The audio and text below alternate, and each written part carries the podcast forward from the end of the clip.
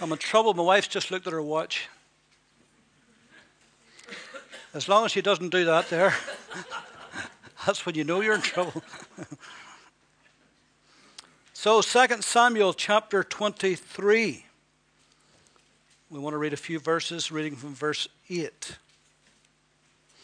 These are the names of the mighty men whom David had Joshev Bathshebeth, the Tachmonite, chief among the captains. He was called Adino the Eznite because he had killed 800 men at one time. And after him was Eleazar the son of Dodo, the Ahohite, one of the three mighty men with David when they defied the Philistines who were gathered together for battle. The men of Israel had retreated. He arose and attacked the Philistines until his hand was weary and his hand stuck to the sword.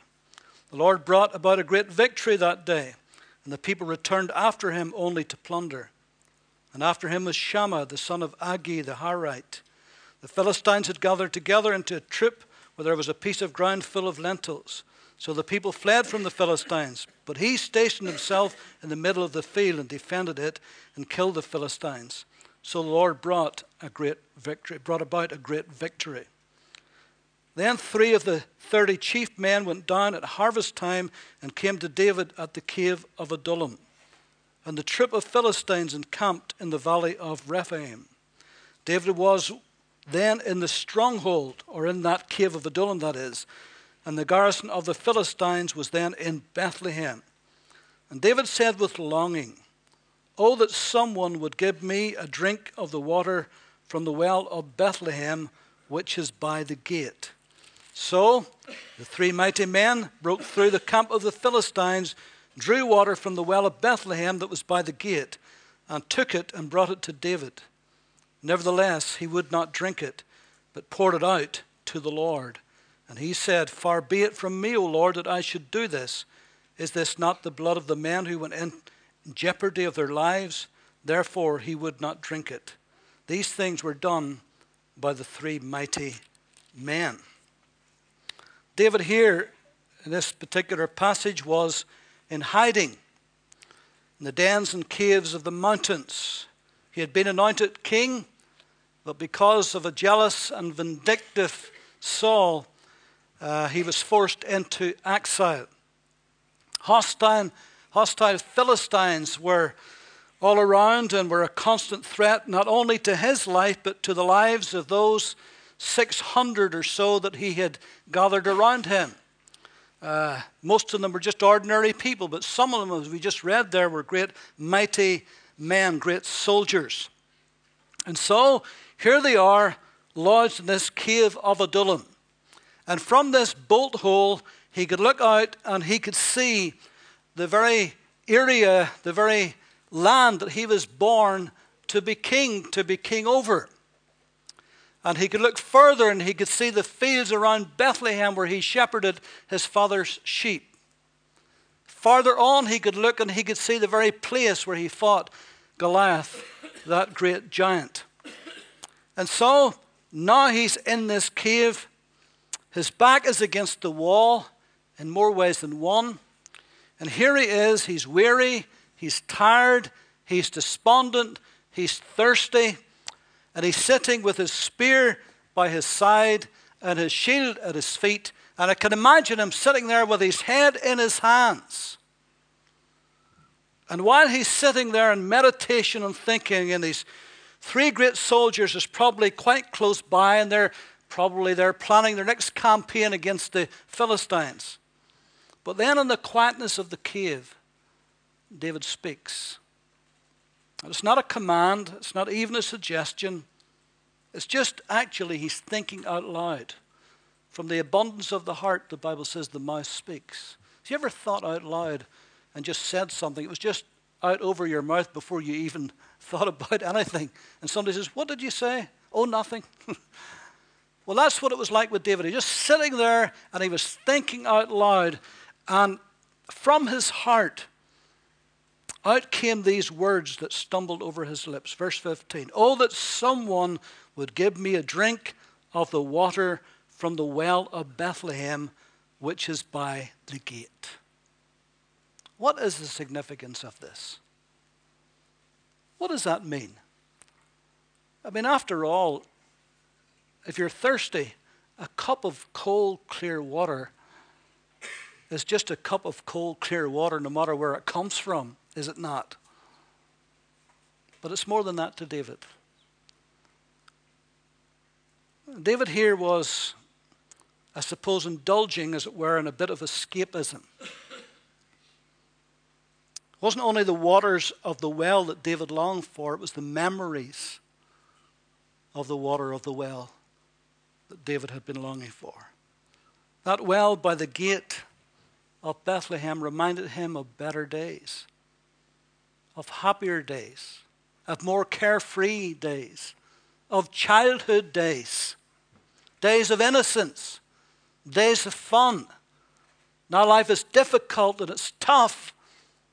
His life is threatened. And so he would look back. I remember as a little boy, I don't know what age it was, I must have been very, very young. And I can't ever, my father was a good father to me. Uh, he never did me any harm. He worked hard all his life to provide for his family. But the reality is, and maybe it was that generation, but the reality is, I cannot ever remember one single thing that we did together.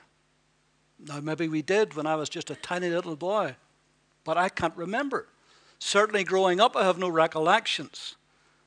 Uh, but what I do remember, funnily enough, is that there was a, an elderly couple just up the street from us who were childless.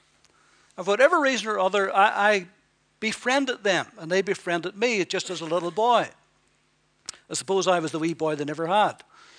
And the funny thing was, to show you how young I was, I called her Granny, and he was Uncle.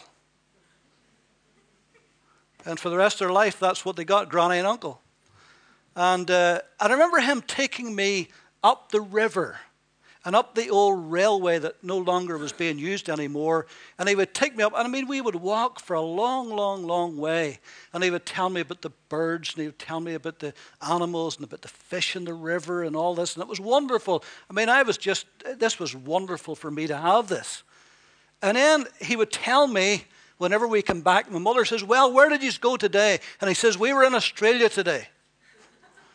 And I believed that. So I wasn't very old, was it? I didn't know where Australia was. It could been anywhere. It could been around the door from me. And, uh, but then I remember as a grown man with my own daughter, who was about Caitlin's age, about 10 or so, and her two cousins, who were about the same age. And Claire said to me one day, Daddy, take me up the river that you went to when you were a wee boy. I says, Well, that's a good idea. And so we got our wellies on and went up the side of the river where the old railway was. And I told her about the trout in the river and about the snipe at night, the strange noise they made, that bird, and the cuckoo and the corncrake and the bird's nest. And we looked for bird's nest. And I remember as well, they were playing, and, and there's an old waterfall. You had to take your socks and your wellies off. And, well, if, if it was too deep, so you had to roll your way up to your, you know, way over your knees and, uh, and walk across that. I mean, it was dangerous, but you only live once, don't you? So you take a risk. Sally didn't know that at the time, but there you go. And, uh, and I remember as well, whenever I did that with them, I remember looking back as a wee boy doing the same things with Uncle Tommy. And it was a happy time. And it was a carefree time. And it was a time of innocence. You know, when you're a wee lad or a wee girl, you come home from school, you do your homework or not, depending. You throw your bag in the corner, and the rest of the day is your own, isn't it? Is it? Maybe things has changed now, I don't know. The amount of homeworks these kids get today, they're probably the whole night they're working at it. But in our day, you threw it in the corner, away you went, you'd up the river to fish or whatever you did, and it was great. Well, I think this is what was happening to David here. He was looking back and he was remembering the young time, when he was young and those times of freedom and innocence and joy and fun. And, you know, it was just a wonderful time in his life. And I think he looked back on that. You know, in Psalm 55, and we read Psalm 55 just a couple of weeks ago, whenever he was in hiding from Absalom, his own son, who wanted to kill him and take his throne from him. You remember what he said in Psalm 55? How that he longed to be out of that situation. Here's what he said Psalm 55 and 6 So I said, Oh, that I had wings like a dove. I would fly away and be at rest. Indeed, I would wander far off and remain in the wilderness. I would hasten my escape from the windy storm and the tempest. Do you ever feel like that? Do you ever feel like just running away? Do you ever feel like a little bit of escapism? If you could just get out from under sometimes. You know, David or Elijah sat under a juniper tree, didn't he? And he said, Lord, it is enough. I, I can't do this anymore. I, have just, I've just had enough. Old Jeremiah, he said, Lord, I'm, I'm never going to prophesy in your name again. Every time I prophesy, I get into trouble and people hate me. They want to stone me. They want to kill me. Lord, I'm, I'm just not going to ever do this again. That's how he felt. And of course, that was escaping, wasn't it? Remember Jonah who sat under a gourd and he bemoaned his lot in life? And sometimes we are like that. You know, when things get tough and the pressure comes on and things is not working out and, and it seems the whole world's against you, uh, there's just moments when you just wish you were somewhere else and doing something else. It's a little bit of escapism. And I think that's exactly where David was at this time. He just was looking back at the good times and the times when no pressure and nobody was after him to kill him and he didn't have all the responsibility that was on his shoulders. And I think he was looking for the simple things of life. You know, looking after sheep was simple in comparison to looking after people. Well, a pastor's job, the sheep are the people. But David, when he was looking after the sheep, apart from the odd lion and the odd bear they killed, most days was quite good. He would look after the sheep, he would wander with them, but then life can become very complicated, can become very tricky. Life can be so involved, can't it? One day it's a breeze, the next day it's a storm. One day you feel like you're flying with eagles, the next day you feel like a turkey.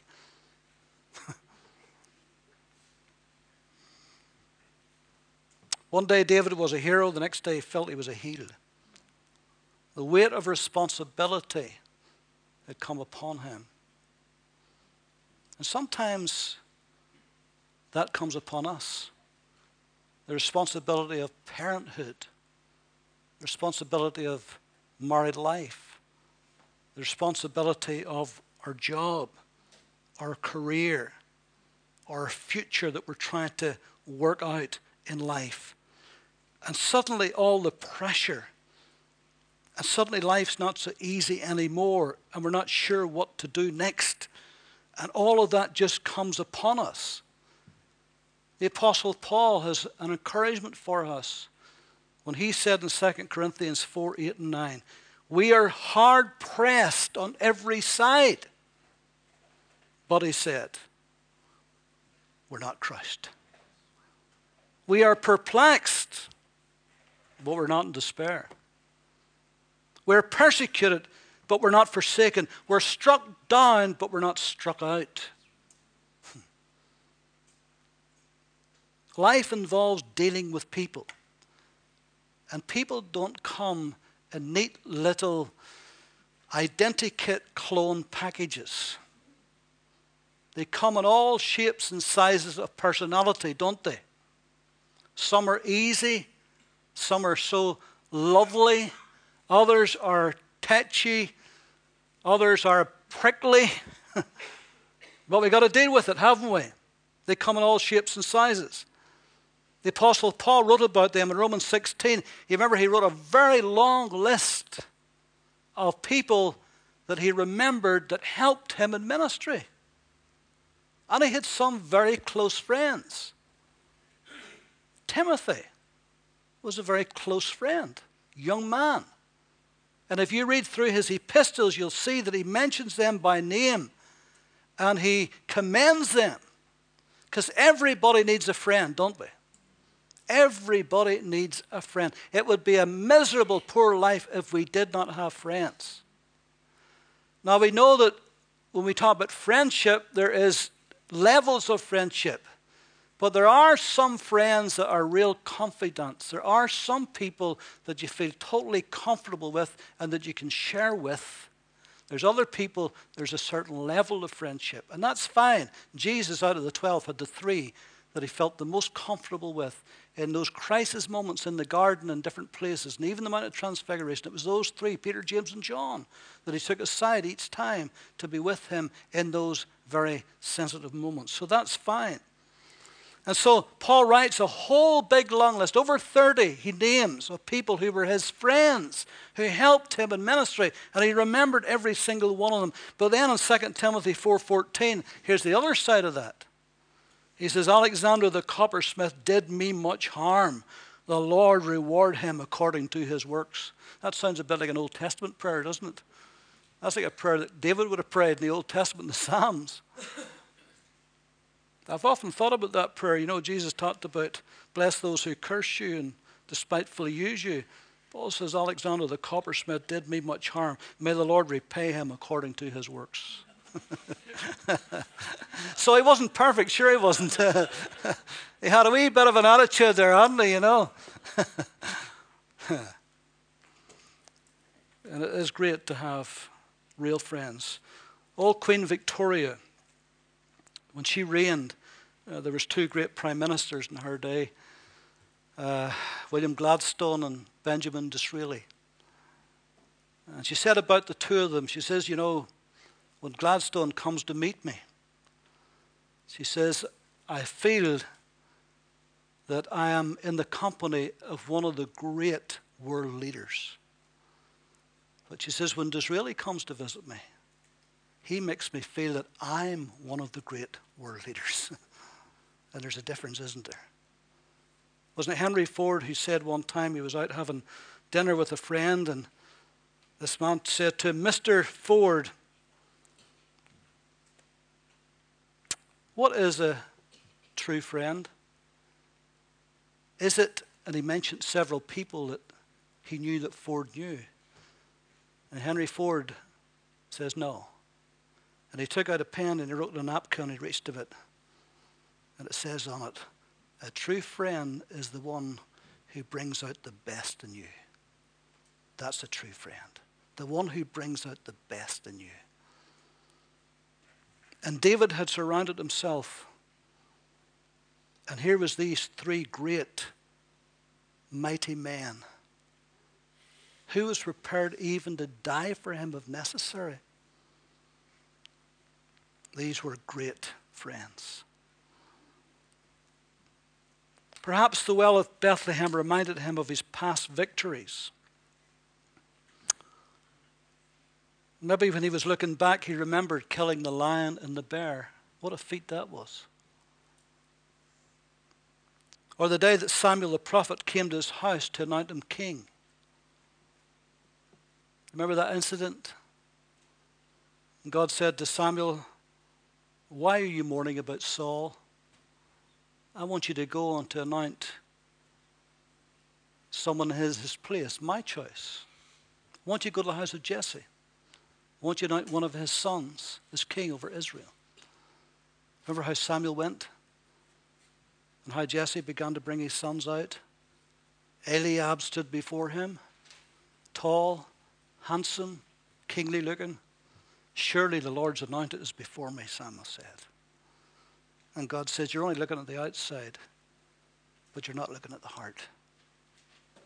I've discounted him. And then another one came, and then another one, another one. Seven of them in all came and stood before Samuel. And God said, It's none of them. He said to Jesse, Have you any more sons? He says, Yeah, got the wee boys out there. Look, you see them looking after the sheep. The runt of the litter. He says, Bring him. Whenever David came, he was just a boy. Ruddy, bright eyes, Bible says. The Lord says, This is him. This is the one. Anoint him to be king over Israel. So maybe David was looking back at that specific time in his life because now Saul is trying to kill him. Saul has already been bypassed by God. The anointing's already lifted off him. David's already been anointed king, but he, he can't get on the throne because Saul won't let him. Saul wants to kill him to stop that. And so maybe he remembered that. Obviously, he would remember the time when he killed Goliath of Gath, when he stood alone in the valley of Elah to face that nine foot giant again as a boy. Or maybe it was the time at Ziklag when David encouraged himself in the Lord. Remember that time in Ziklag in 1 Samuel 30 and how that whenever they come back to the camp, they were encamped at Ziklag, that the Amalekites had raided his camp and taken away his two wives and taken away all of the wives and all of the sons and all of the daughters of all of his men that was with him at that time, all of them alive, taken captive. And the people thought to stone David. They thought to stone him, blamed him. And he went before the Lord and he says, Lord, what am I going to do? What am I going to do? And he encouraged himself, the Bible says, in the Lord. And he prayed and he sought God. Shall I pursue after this trip or shall I not? And the Lord said, Pursue, for you shall surely recover all. And he gathered up his men and he went and he recovered every single one of them. What great victories he had to look back on. And there's a great principle here in our lives. When things are tough and it looks like nothing's working, you got to look back at the victories in your life that God has already done for you. And if God brought you through that, He can bring you through this. If God showed up then, He can show up now. If God provided then, He'll provide today. And it's only by looking back on your victories in the past and hit that rewind button and replay those victories in your mind and say, God, you were with me then, you're with me now. You helped me that day, you'll help me this day. Do you remember in Lamentations chapter 3 how that he said about the Lord's faithfulness? This I recall to my mind. And he begins to think about the Lord's faithfulness. And he says, His faithfulness and His mercies, they are new every morning. His mercies every day, he said, they're fresh and they're new. What a blessing to look back on how God has brought us out. Yes, it's true that the Apostle Paul could remember every stripe and every beating and every trial, every interrogation. He could remember every shipwreck. Every day he hungered and thirsted. He listed them all. How could he ever forget them? He had the very scars on his body. But he always remembered his victories. Because here's what he writes 2 Corinthians 4 7. For our light affliction, which is but for a moment, worketh for us a far more exceeding weight of eternal glory. I know all of that has happened. But he says, actually, it's going to work to my advantage. And it's going to give me a great eternal weight of glory in that day. What an attitude. 2 Corinthians 2.14, Now thanks be unto God who always causes us to triumph. Glory to God. Let me encourage you tonight. Look back on a previous victory. Look back at a time when you thought, Lord, how will I ever manage this? How will I ever get through this? How will I ever see light at the end of this tunnel? But here you are tonight, and you got the victory. You've probably long since forgotten about it. It's maybe that long ago you've forgotten about it. But maybe God says, remind yourself. Because when you remind yourself of that, you're reminding yourself of His goodness and His grace in your lives. And we have so many testimonies, haven't we? If you look back and count all the blessings from when you get saved, even maybe before you get saved, how God was in your life protecting you and guarding you. And then you get saved. And after all these years of serving Him, you can look back and you can see so many times when God blessed and God came through. I could look back on so many times in ministry. Remember, used to go for big, big, long, long walks. Just me and the Lord, talking it out, talking it through, asking for His help, for His grace, for His wisdom, for His guidance, not knowing what I was going to do next. But then God came through. And you can look back and say, the Lord was in it. The Lord was with me through the whole thing. Of course, looking back, it's always 20 20 vision, isn't it, when you look back? It's easy to see looking back. But that's what encourages us to look ahead and remind ourselves He was with us then, He's with us now, He'll be with us in the future. I'll never leave you, I'll never forsake you, I'll be with you even unto the end, He promises. And then David, finally, David gets his cup of cold water. Adino, Eleazar, and Shammah. Suddenly they stopped what they were talking about. And they said, I can imagine them saying, Did David just say he wanted a drink from that well in Bethlehem? Did I hear him right? Yeah, that's what he said. So he really wants that drink? Let's get it for him. But sure, there's hundreds of Philistines. They're all over Bethlehem. It doesn't matter. Let's get him the drink. We can take them. I'd love to, I'd love to read the whole story. It doesn't tell us, but of those three going into Bethlehem, was crawling with Philistines. And there the three of them went in. Did they go in the middle of the night? I don't know. Did they go in in broad daylight? I don't know. They had the courage to do it anyway. But they went in. Wonder how many they killed to get it. I don't know. But they got that drink of water for David. And they took it back to David. And they gave it to him. And it so touched his heart, it so moved him, that his three friends, true friends, loyal friends, would do that for him. That he said, I can't drink this. He says, I'll give it as a drink offering unto the Lord. And he poured it out unto the Lord. What a lovely act by them. What a lovely act by him. You know, that would be something that would stick in his mind that these three would do that for him. Isn't it wonderful when you got a real friend, a true friend who will do something for you? The Bible talks about a friend who sticks closer than a brother. Proverbs 18:24.